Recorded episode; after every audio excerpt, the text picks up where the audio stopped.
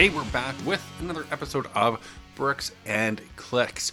I'm Lucas Walker, host of Pit Stop Rolled Up, and apparently I'm hosting this episode today. So uh, I'm joined by the hosts of Bricks and Clicks, Johnny and Colin, partners at Omnium CPG, and we are talking about something very near and dear to my heart, which is why I'm doing the intro today. Why is it so hard to take legacy brands online? Johnny, Colin, do you want to say hi to the listeners?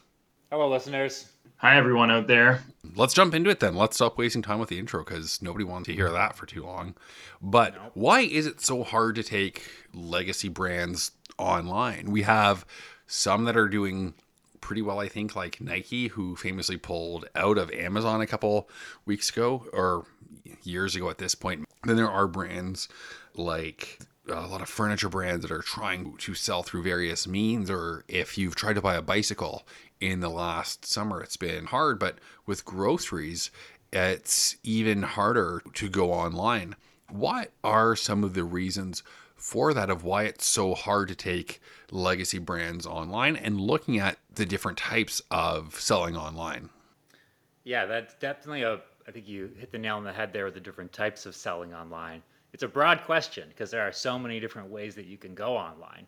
I mean, you have direct consumer, which is let's just use Nike as as our example because I think everyone's familiar with them, where they might sell direct to the consumers, where you can go to Nike.com and buy a pair of shoes or accessories, or you might go to Amazon or Runner's World or Dick's Sporting Goods website and buy there as well. It's still selling online, but through direct channels and marketplace channels as well.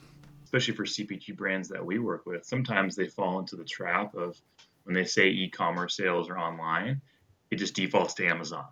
And they just think Amazon's the only place to sell online. That's what I need to focus all my time and energy on, which can lead them down some paths that make it harder to sell online and some pitfalls of doing that strategy. And so I think we continue to talk to our brands about, like Paul mentioned, there are so many avenues online that you can sell on to try and pursue them all. Let's say you're an online brand. So Lucas, you got an online brand you own or you're working with, and you say, we want to get into retail and so you say, okay, we got in Kroger, we're in retail now. Like that's not it. That's not the end. That's just the beginning.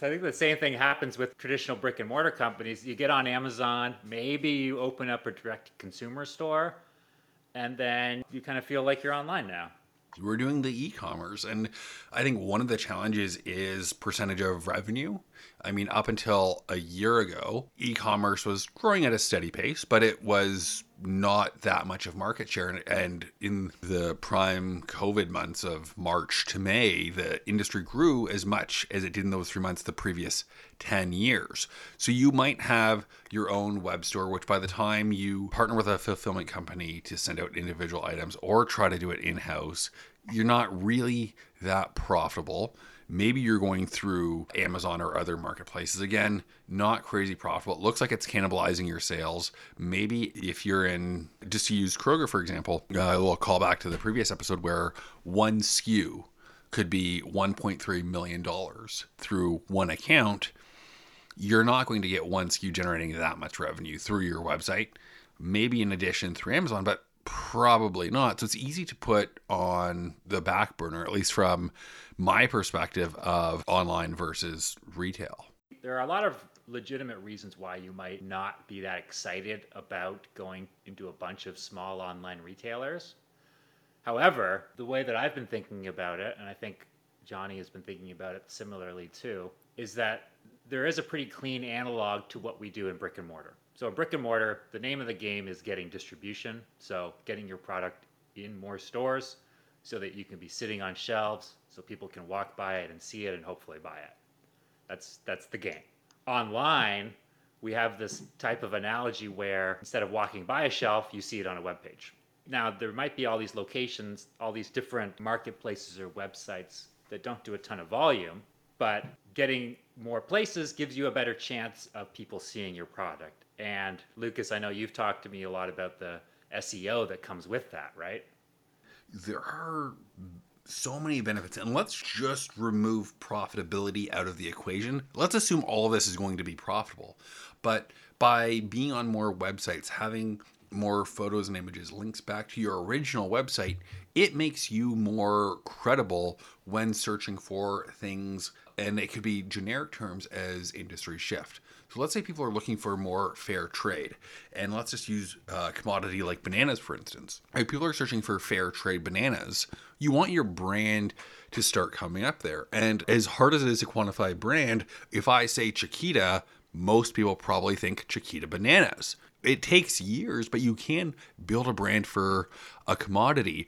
But the easiest way to do that is to just have people try your product somewhere and increase those chances of finding, oh God, I can't believe I'm about to say it, but a super spreader that gets your products into the hands of most people. And Johnny Colin, you would know the cost per event to do this better, but what does it cost to do an in store sampling? If I wanted to sample at the top 250 Kroger's where my products sell at least once throughout the year, what would it cost to run that type of promotion? And is that even effective? Uh, Colin, I don't know if you have the top number, but I'll quickly just go through how that works. The manufacturer is paying full retail price. 200 stores? Did we say 200 stores? Yeah, say 200 stores, yeah. Or 100 stores, whatever math is easy. Basically, your your cost per sampling in a store. Yeah, 25 grand, call it, for one event in 100 different stores. Whew. So $25,000 to give away product twice a week. Yeah. And that's just for the honor of then giving away your product. That's before the cost of your product comes in. Or person to run it. So let's double that. So let's say it'll be $50,000 by the time you factor in product, labor, displays, and banners that get broken every four samplings, plus just the honor of going in store and saying, hey, would you like a piece of candy? I think the online piece, like you said, if you get more channels online, more retailers, more vendors, it acts as a marketing platform for you as well where I think you lose some of that when you're in store and in retail. So that's the benefit I think of online is you can really view it almost as a marketing experience, especially on a PC website where it's just it is a marketing website. It's really lead gen in the sense if you were to say, I'm going to take fifty thousand dollars and you could build a beautiful headless commerce website with that using Shogun front end sponsor the roll up network. Got to give them a shout out. You could even just have a simple landing page that says, hey, try our products here, give us your email. Where should we ship it to? And now you've captured email data that you own, and you can use a tool like OmniSend to send that out.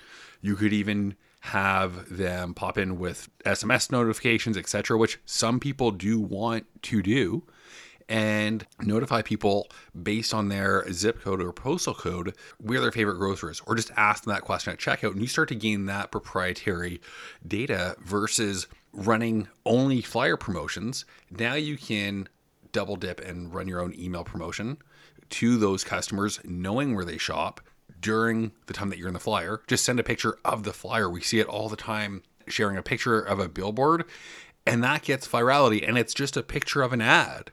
I mean, even this podcast is essentially an ad for Omnium CPG. So good advertising customers are interested in, or you get a little bit more creative and have your own call to action there. Send us your proof of purchase from this store, and we'll give you something else. So you can reduce your costs that way as well. Yeah, I think it's just important to be conscious about what you're spending on and what you think you're getting. That's kind of the harder part with the online that we face with our manufacturers is how do you measure the return on that spend? Where say I'm going to Kroger and running a 10 for 10 promotion, it's very easy to see what we got from that promotion. We were selling 100 units, now we're selling 200 units, we're back down to 100 units. We sold an extra 100 units due to that 10 for 10. It gets a lot more challenging to try and measure that for digital and e-commerce marketing vehicles and spend. It's simultaneously way easier just running conversion ads, or if you track the conversion tracking in OmniSend or your email marketing tool, but you don't know. Really tell you if it's incremental, though, right? It doesn't. It's money in, money out. You don't know the full co- cohort analysis of someone who's on your list, bought from you once, and always goes in and, and buys your products in a store whenever they see your emails. They don't even open them, they just see that you've emailed them.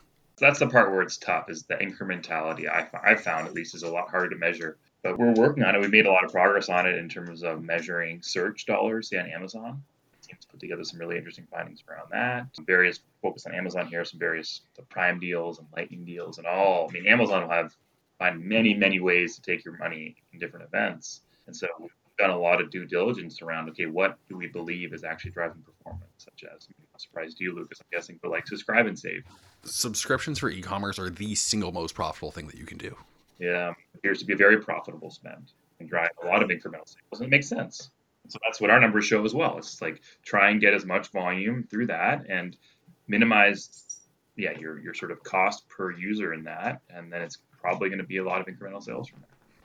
So let's wrap it up here, uh, Johnny Colin. If people want to know a little bit more, if they want to find out about some of those findings, should we do a little little call to action? Have people sign up where we can share that? I know Colin and I have chatted about doing some research. Where can people sign up to just learn a little bit more about that? I know if you go to rollup.io slash omni, I'll throw up a sign up page there for anything that we do in the future. Johnny Colin, where can people find out more about some of the research and analysis you're doing with those online brands? Yeah, they go to our website. So it's omniumcpg.com. A lot of information about the company. We also have a blog where we publish various articles about interesting things that we might be working on. And then, of course, you can email us at info at omniumcpg.com. You can also just email me personally, johnny at omniumcpg.com, and I'd be happy to respond. All right, well, let's hit the intro music. Thanks for letting me take the steering wheel for this episode. You can hear me talking about e commerce on my daily podcast, Pit Stop, and we are going to be digging a little bit deeper into some of the grocery trends on season two of Rolled Up, which you can subscribe to wherever you enjoy your podcasts.